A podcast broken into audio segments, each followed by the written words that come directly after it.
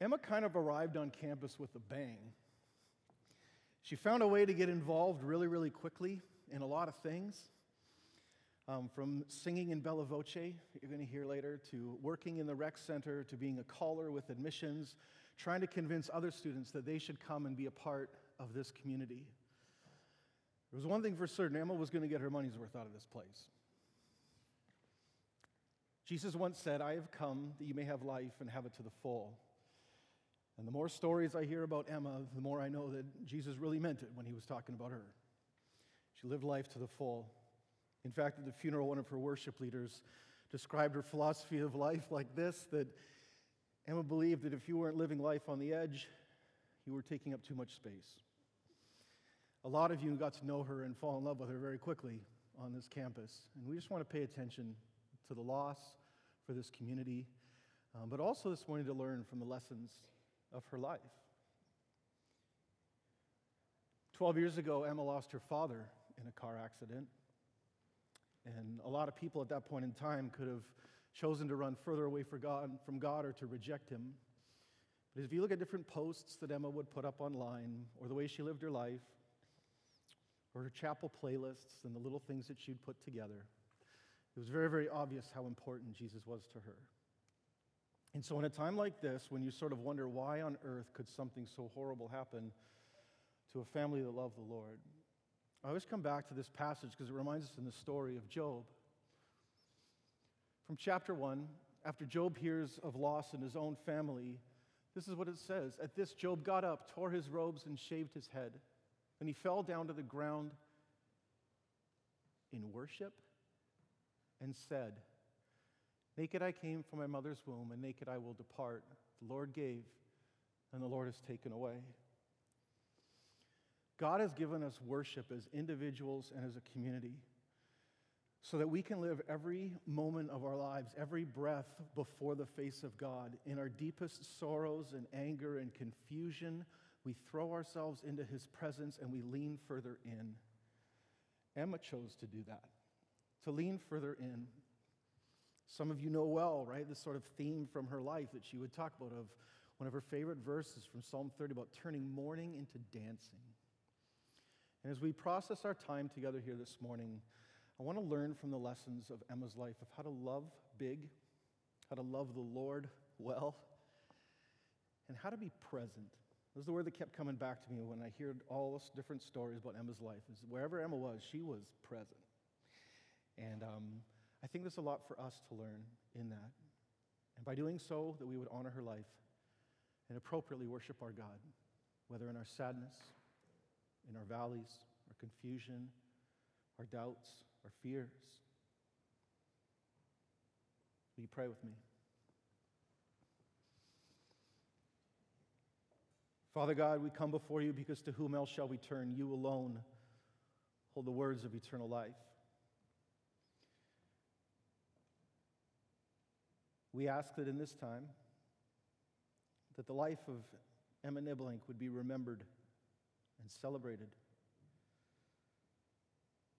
That we would be able to grieve and comfort one another.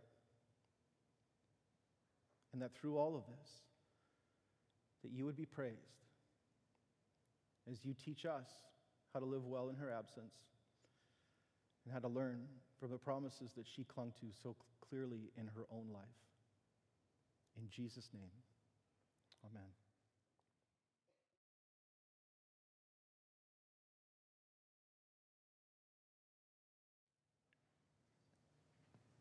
The day after um, Emma had passed, her, her mom had shared with me um, a couple pictures of Emma's Bible. And um, this was one of them. And I want to read this text for you, from starting at verse 3 from 1 Peter. And notice Emma's highlights. Praise be to the God and Father of our Lord Jesus Christ. In his great mercy, he has given us new birth into a living hope through the resurrection of Jesus Christ from the dead, and into an inheritance that can never perish, spoil, or fade. This inheritance is kept in heaven for you, who through faith are shielded by God's power until the coming of the salvation that is ready to be revealed in the last time. In all this you greatly rejoice. Though now, for a little while, you may have had to suffer grief of all kinds of trials. These have come so that the proven genuineness of your faith, of greater worth than gold, which perishes even though refined by fire, may result in praise, glory, and honor when Jesus Christ is revealed. What was so striking is if you look at the next picture, the date in the top corner, these highlights were made in Emma's Bible on the last Sunday she went to church before she passed away. And notice her own commentary on the passage. Something cool to look forward to. All of us live this life as some form of anticipation or waiting for his yet to come. When the evil one can no longer take life or joy, can no longer inflict war or famine or cancer or disease or hurt or pain, and every tear will be wiped away. Emma lived in expectation of that promise, looking forward to that day, and we are challenged to live all of our lives in the same way. And we recognize and acknowledge the lives of those we've lost the best when we learn the lessons of their life and where they were pointing. And Emma's was pointing to Christ. And it's these moments where we have to stop and ask ourselves if ours is doing the same. If my Bible and God's promises are as highlighted and commented on and as well worn as someone like Emma's. She knew her Savior. She knew where to look. And that's what allows us to live life fully. That's what allows us to know the morning will one day turn to dancing. And so we can sing. We can put one foot in front of another, even amidst terrible loss. Because our God is still good. And the promise that one day all of this hurt will be taken away because of the gift of Jesus Christ. Emma also loved to sing and was part of Bella Voce. I want to ask you guys to come on up and, and share a song with us as well.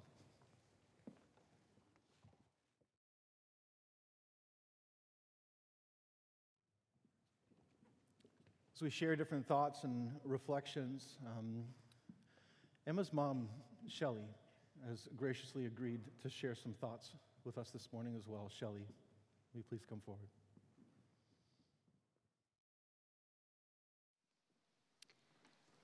I first want to thank all of you for being here today and for helping celebrate Emma's life.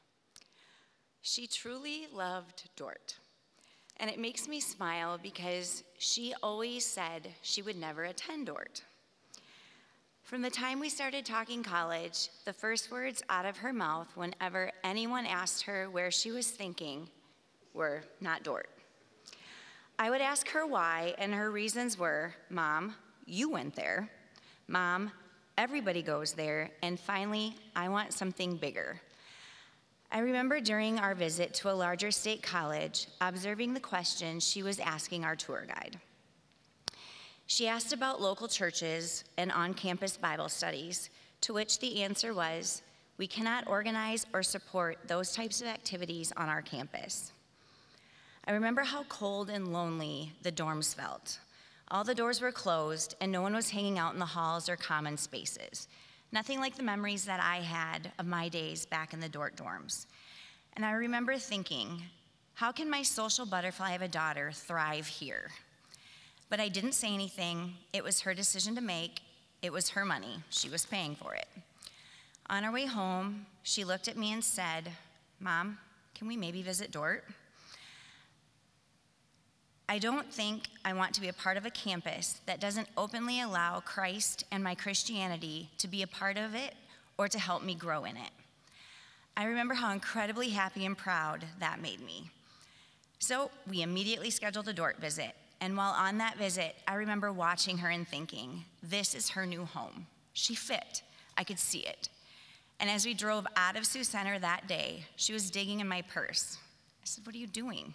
She responded with a smile, Getting your debit card. I'm making my deposit. When Emma was six, we lost her dad in an auto accident. And while many could have gotten angry and mad, she turned to God. Emma never, ever looked away from God.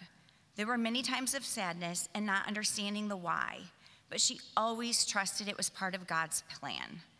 She looked for the good in everything and always had a way of finding a silver lining. When I would get sad about things that I felt she would miss out on in life, like not having her dad to have a father daughter dance without her wedding, she would smile at me and say things like, I'm having a mother daughter dance, duh. She even shared God's goodness in the details of our family's accident with Kristen over Thanksgiving, taking her to the accident site and sharing with her some of the God things that took place that day.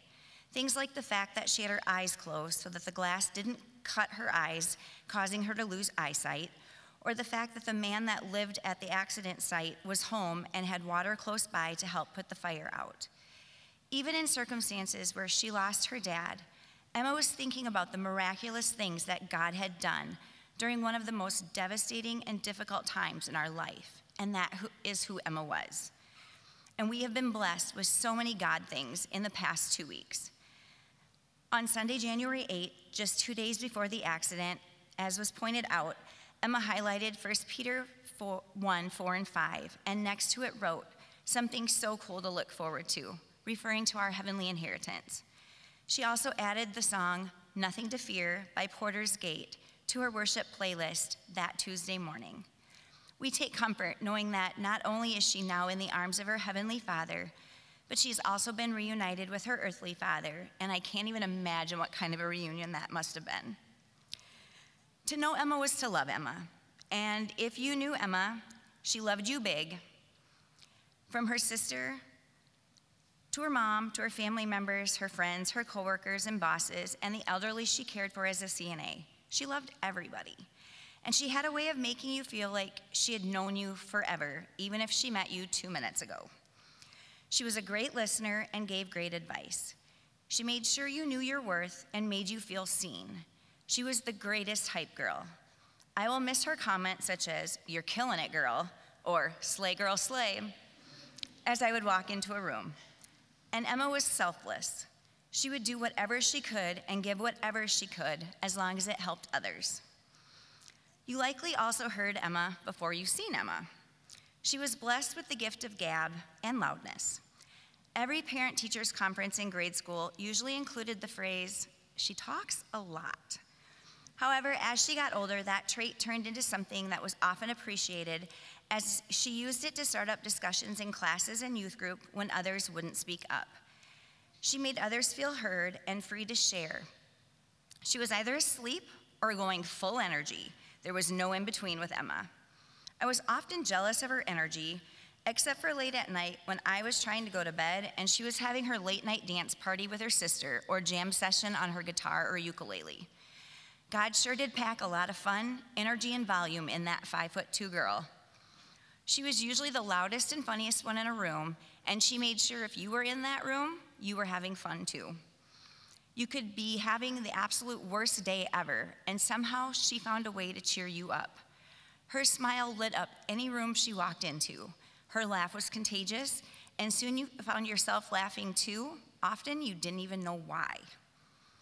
The impact Emma had on so many lives in her short 18 years of this earth is unbelievable. She touched so many lives. Shortly after Emma's passing, my daughter Addie made a few bracelets with the phrase, live like Emma. And I think that's an amazing motto that I want to keep with me forever to try and live by.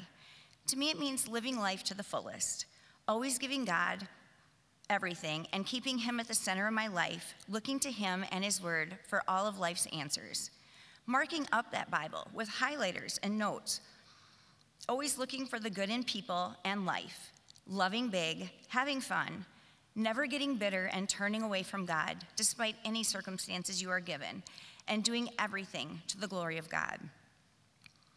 Use the gifts He's given you to live your best life, and that is exactly what Emma did. At Emma's celebration of life, our friend Sean referred to, uh, to the Emma effect we're talking about things he saw that reminded him of where you could see Emma, where she had been, or things she had done.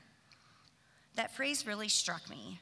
I've received so many messages from people I don't even know telling me about what Emma had done for them in their life and stories about her. I see how God used her in so many ways. She accomplished a lot in her 18 years, more than many do in a lifetime. I want the Emma effect to continue in my life and in all of yours. I want her bright light to continue to shine on all, th- through all of us, and everyone that knew her and loved her. And that's what she would want. That's the Emma effect. So if you have any stories or memories or photos of Emma, please share them with us. We'd love to hear them and see them. And finally, I want to thank you, all of you, for being the best second home Emma could have ever had for the last four months. She loved Dordt, and she loved all of you. She truly had found her home away from home. She was thriving here, thanks to all of you. To say she was excited to return for her second semester would be a huge understatement. She had found her new community of friends, and that included faculty, coworkers, and students. I will forever cherish all of the memories she shared with me of her time here and thank God for the time that He did give her at Dordt. Please continue to keep all of us in your prayers as we navigate our life without Emma, and I promise that we will do the same for all of you. God truly does turn our mourning into dancing, and I can only imagine the dancing that Emma is doing now.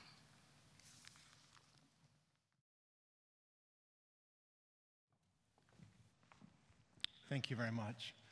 And if I could ask the rest of the band um, to come on up and join us as well. And as you do, I just want to share one more final thought um, with you as well. It was fun to learn lessons, especially from some of Emma's friends here, um, to hear stories. I remember the night she passed away, we sat and I listened to you laugh and tell stories and recall um, some of the amazing things. And I think there'll be some legends of Emma that live on at Dordt for a while. Um, legend has it that one time, actually, Emma even got a, a level. And, uh, and unlike most of us who would be a little bit embarrassed about such a thing, um, I'm told by her friends that Emma wanted to either put it on her fridge or frame it. She was going to get everything out of this experience. I hope you're hearing all these lessons from her life and taking them to heart. If you guys would jump ahead for me two slides, please. Um, next one. There you go.